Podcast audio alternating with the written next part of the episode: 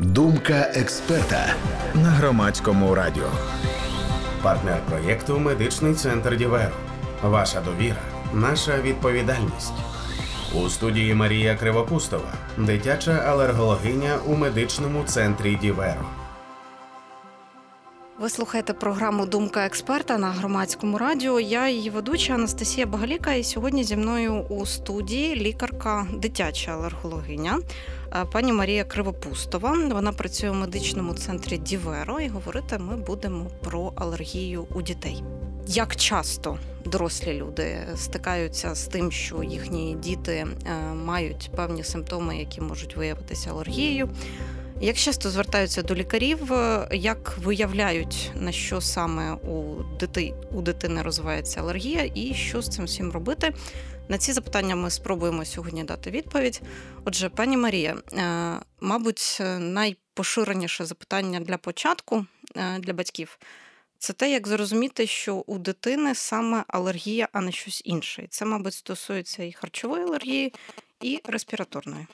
Так, доброго дня. Так, дійсно, це е, найпоширеніше питання, тому що часто батьки думають, наприклад, що в дитини вірусна інфекція це алергія, тобто симптоми можуть бути схожими, а загалом симптоми поширені симптоми алергії, звісно, вони різні. Це все залежить від вікових аспектів у дітей. Наприклад, до трьох років ми частіше бачимо харчову алергію, яка проявляється у вигляді висипів на шкірі, свербіж шкіри. Якщо це важка реакція, то це може кропив'янка бути, тобто такі плями, ніби пожалили кропивою, ангіоневротичні атопічний набряк. Часто у дітей атопічний дерматит є. Я думаю, батьки знають, хто хто з цим стикався, знає, як він проявляється, те, що в вигляді висипів на шкірі. Якщо це діти старшого віку, наприклад, то це нежить, закладеність носу, кашель, свербить ніс, сверблять очі, сльозотеча. Ну тобто такі більше алергічний реніт, да, прояви алергічного реніту, і може бути бронхіальна астма, прояви бронхіальної астми. Я якраз дуже добре знаю, що це таке. У мого сина алергія на кішку, і на фоні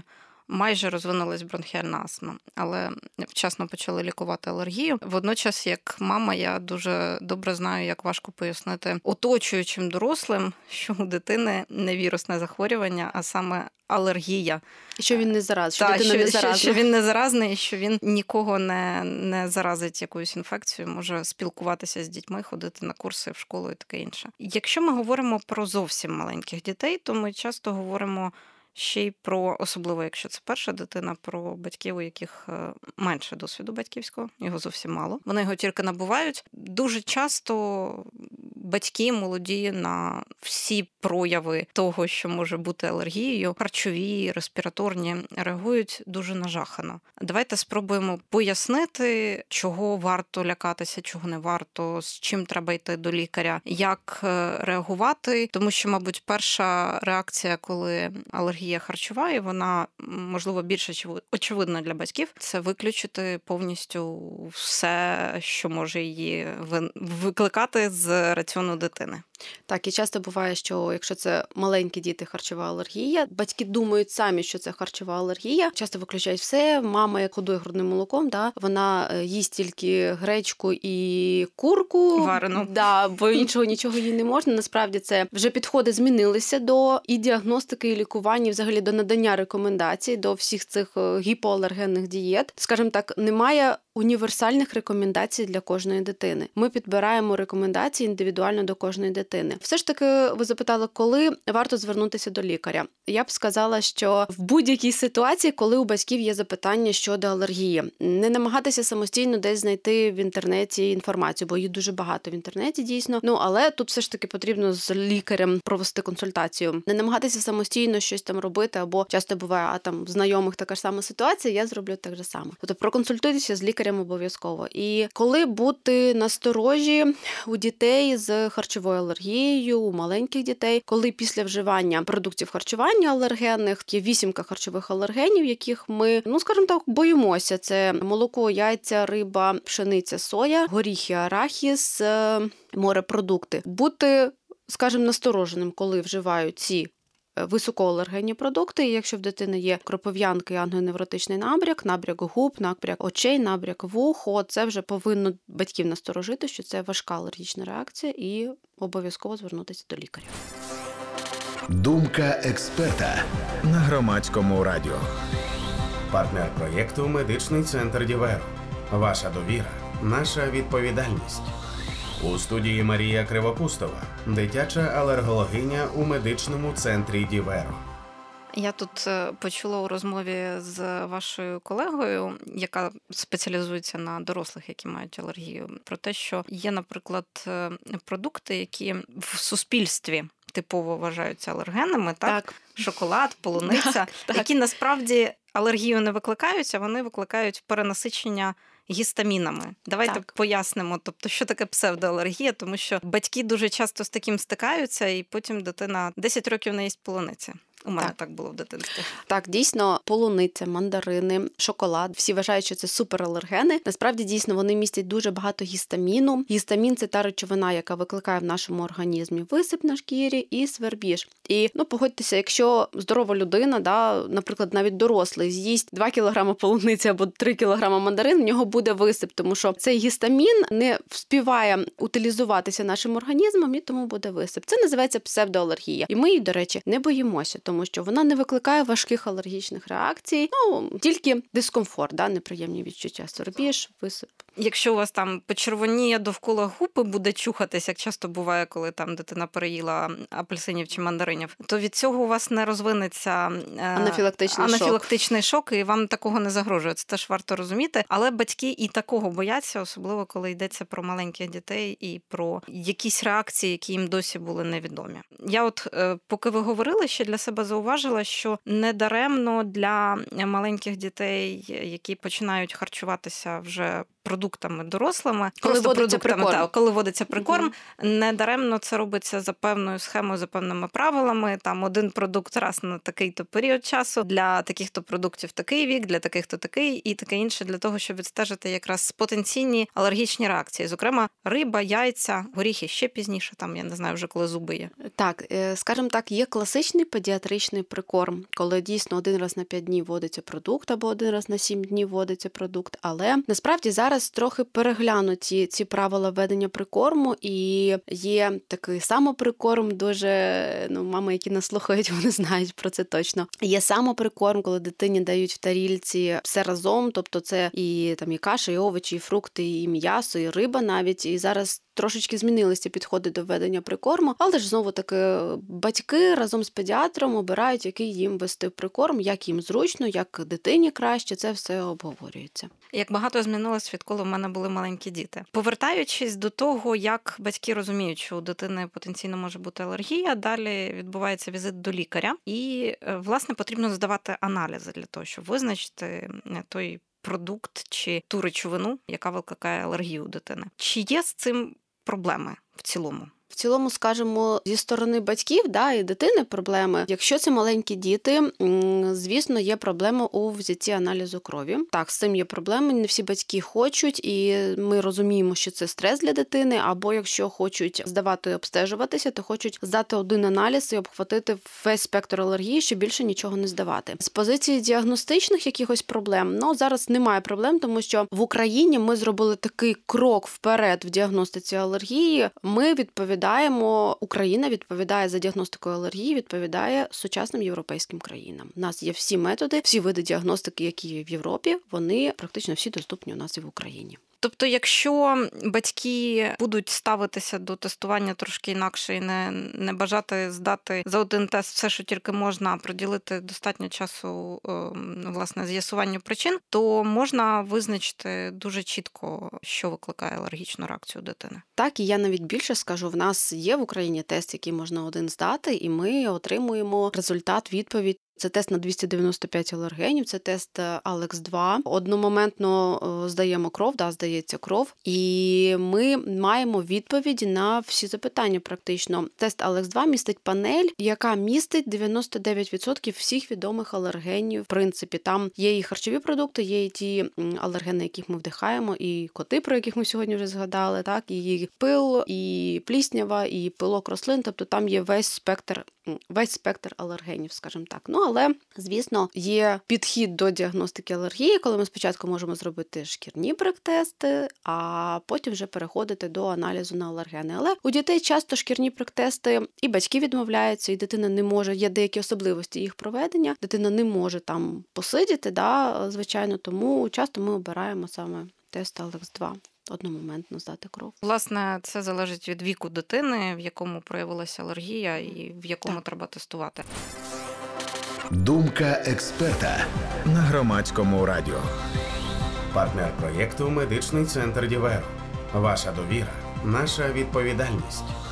У студії Марія Кривопустова, дитяча алергологиня у медичному центрі Діверо. До речі, про вік. Чи правда це, що, як правило, спочатку у маленьких дітей можуть розвиватися саме харчові алергії, коли вони стають вже більш старшими, то можуть додаватися і респіраторні?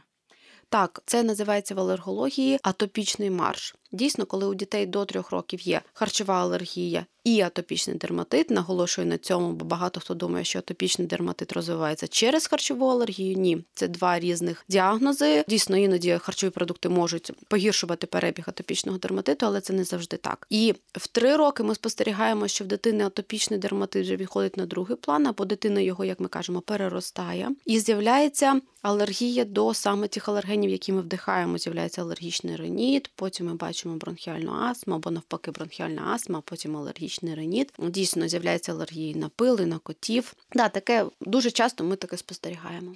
А буває так, що харчової алергії нема, але є тільки респіраторна, або тільки харчова респіраторна. Так, е, так теж буває, да, е, що є або харчова алергія, або респіраторна, буває по-іншому. Власне, коли ми говоримо про респіраторну алергію і е, ризик для неї перейти у бронхіальну астму, що впливає насамперед? Тут багато факторів впливає. Не можна сказати, що щось одне, наприклад, їх дуже багато цих факторів. Наприклад, куріння батьків може впливати присутності дитини да, чи пасивне, в курі... пасивне куріння дітей, скажімо, коли є активне куріння батьків, навіть виділяють і третинне, тобто є первинне, активне, вторинне це пасивне, коли батьки курять біля дітей. Є навіть третинне, коли батьки десь були, де було паління, і вони прийшли додому. і В них одяг пропах, і це називається навіть третинне. Ось пасивне куріння у дітей. Це гіпоалергенна дієта може посприяти цьому, навіть якщо ми говоримо про вагітних і про матерів, які годують грудьми. Якщо вони сидять на гіпоалергенних дієтах, це може бути як ризик розвитку алергії в майбутньому. Є дуже багато дискусійних, скажімо, таких речей щодо алергенів тварин. Хтось каже, от якщо я заведу там собака в нас народження або була ще до народження дитини, і це ж профілактика алергії. Ну це не зовсім так. так. Абсолютно, особливо що стосується з котами. Коти, вони в них алергени дуже маленькі, і вони, скажімо, дуже агресивні алергени в них є. І тому це дискусія щодо того, коли завести собаку, чи вони і кота, і взагалі тварини, чи вони профілактують алергію. Це ще й е, таке буває, от розкажу з власного досвіду, що поки син був зовсім маленький, і контакт е, з котами ні на що не впливав. Алергії просто не було. Але після трьох років я навіть не знаю, не можу встановити внаслідок яких факторів. У нього раптово почали поруч з котами набрякати ніс, очі, е, і потім почалася задуха. І ну і все це мало не переросло в бронхіальну астму, тому що ми просто якийсь час не розуміли, що відбувається, і думали, що він просто постійно хворіє. Так і тільки десь, коли йому вже було близько 4 років, хтось нам підказав, що сходіть до алерголога. Так, я і власне і почала, що інколи думають, що вірусна інфекція, так. що це дитина хворіє, а насправді це маскується так алергія. Давайте розкажемо нашим слухачам і слухачкам, що далі робити, коли батьки встановили, що викликає у дитини алергію, що з її з їхньою дитиною відбувається, їм вже стало зрозуміло. Якщо це харчова алергія, то там свої власне методи можна так. просто не їсти алерген, принаймні спробувати. Якщо респіраторна, там інші ситуації. Якщо і та, і та, то ще треті, але в будь-якому разі є кілька доказових шляхів лікування, лікування алергії. Вони теж різні залежать від обставин того, на що алергія, але давайте про них розкажемо. Знову ж таки, якщо це харчова алергія, ви кажете не їсти продукти. Насправді це буває дуже важко, особливо якщо це алергія на молоко і яйця, тому що молоко і яйця є скрізь абсолютно. Сліди молока і яєць є абсолютно скрізь. Ну це досить така важка ситуація. Ну, на щастя, діти більшість дітей переростають алергію до молока і яйця у віці 3-5 років. Що стосується інгаляційної алергії, респіраторної алергії, да, алергія на пилок рослин, на е, шерсть тварин, на е, кліщів домашнього пилу, на плісняву. Так, тут є, скажімо так, три види лікування. Перше це уникати контакту з алергеном, але як можна уникнути контакту з пилком, ну тільки переїжджати кудись в інший регіон, що ну не всі можуть це зробити. Друге, дійсно, в сезон пилку, якщо ми говоримо про сезон пилку, до речі, він зараз почався. Вже в нас цвіте вільха, і скоро почне цвісти береза. Носити окуляри, носити капелюхи, приходити додому, мити голову, вмиватися, змінювати одежу, не відкривати вікна в машині. Ну тут багато чого ми можемо розповісти. І так само і з кліщами домашнього пилу, і з пліснявою, і з котами. І навіть з котами так. Так, ну з котами з тваринами ми, звісно, в першу чергу рекомендуємо не заводити, не, не заводити тварину, але якщо вона вже є, то віддати її дуже складно всім абсолютно моїм пацієнтам. Другий метод лікування це симптоматичне лікування. Звісно, це протиалергічні препарати абсолютно різні, да, і таблетки, і спреї в ніс, їх дуже багато. І третій метод лікування, як ви сказали, абсолютно доказово і ефективний це алерген-специфічна імунотерапія, яка саме лікує алергію. Вона не маскує симптоми, вона лікує алергію. І ну, це прогресивний метод лікування, дійсно високоефективне лікування. Думка експерта на громадському радіо. Партнер проєкту Медичний центр Діверо. Ваша довіра, наша відповідальність. У студії Марія Кривопустова, дитяча алергологиня у медичному центрі Діверо. І зараз е, запитаю теж таку важливу річ для батьків для розуміння того, наскільки ефективно можна вилікувати їхню дитину від алергії. Це по-перше, як вік впливає на початок лікування, на його тривалість, і по-друге, чи можна позбавитись від алергії повністю в цілому. Щодо віку, якщо ми говоримо про харчову алергію, то я вже трошки сказала, що там переростають діти, особливо яйця, алергію на яйця і молоко. А якщо ми говоримо про, е, наприклад, горіхи, морепродукти, то там трошки важче, дійсно потрібно уникати їх вживання, але харчова алергія, скажімо, вона така окрема алергія, да, про неї дуже багато можна говорити. Що стосується інгаляційної алергії, алергії на ті алергени, які ми вдихаємо, дійсно саме алерген специфічна імунотерапія, вона дозволяє нам вилікувати алергію алергію, вилікувати її назавжди. Да, дійсно, є деякі особливості в лікуванні кожного пацієнта, тому, скажімо, ефективність і прогноз ми говоримо для кожного пацієнта індивідуально. Що стосується віку, алерген-специфічну імунотерапію можна проводити дітям з двохрічного віку. Вона є у двох формах: це сублінгвальні спреї, спреї під язик, і є ін'єкції. Ін'єкції за інструкцією дозволені з п'ятирічного віку, спрей під язик з двохрічного е, віку. У цієї системи лікування є свої, можливо, дехто з батьків е, подумає, що це свої недоліки, тому що курс має бути регулярний і так. тривалий. Так, курс має бути регулярний, е, переривати курс не бажано, тому що знижується ефективність, і тривалий це в середньому він триває три роки. Тобто з певною перервою три роки поспіль. Я маю на увазі за за схемою, там є перерва за схемою між між так. прийомами. Це я говорю, як людина, яка давала щодня під язик так. спрей дитині. От, якщо ми кажемо про спрей, як ви говорите, то дійсно він а, вприскується е, один раз на день впродовж трьох років, один раз на день під язик кожного дня. Якщо ми говоримо про ін'єкції, уколи, то це е, ну там є схема, наприклад, перший місяць ми вводимо алерген щотижня, а потім з другого місяця починаючи один раз на місяць. Взагалі, я думаю, потрібно трошечки пояснити, що алерген-специфічна імунотерапія. Багато думає, що це гомеопатія, що це бади. Ні, це суть цього лікування полягає у введенні маленьких доз спеціальним чином оброблених алергенів у вигляді сублінгвального спрею або уколів. І таким чином людина, в якої є алергія, вона звикає до цих алергенів, і потім вже в неї немає при контакту з алергенами, немає симптомів. Алергія може повернутися у дорослому віці або не на те, що було на щось інше, наприклад. Насправді, тут дуже цікаве питання. Дякую. Є дуже багато досліджень щодо цього, і доведено, що алерген-специфічна імунотерапія вона має не тільки лікувальний ефект, а й профілактичний. Наприклад, дійсно зменшується ризик сенсибілізації в майбутньому на інші алергени. І друге, це у дітей і дорослих з алергічним ринітом знижується ризик розвитку бронхіальної астми, як ви сказали, да, у вашого сина. Почали вчасно лікувати і до астми, скажімо, да, не довели.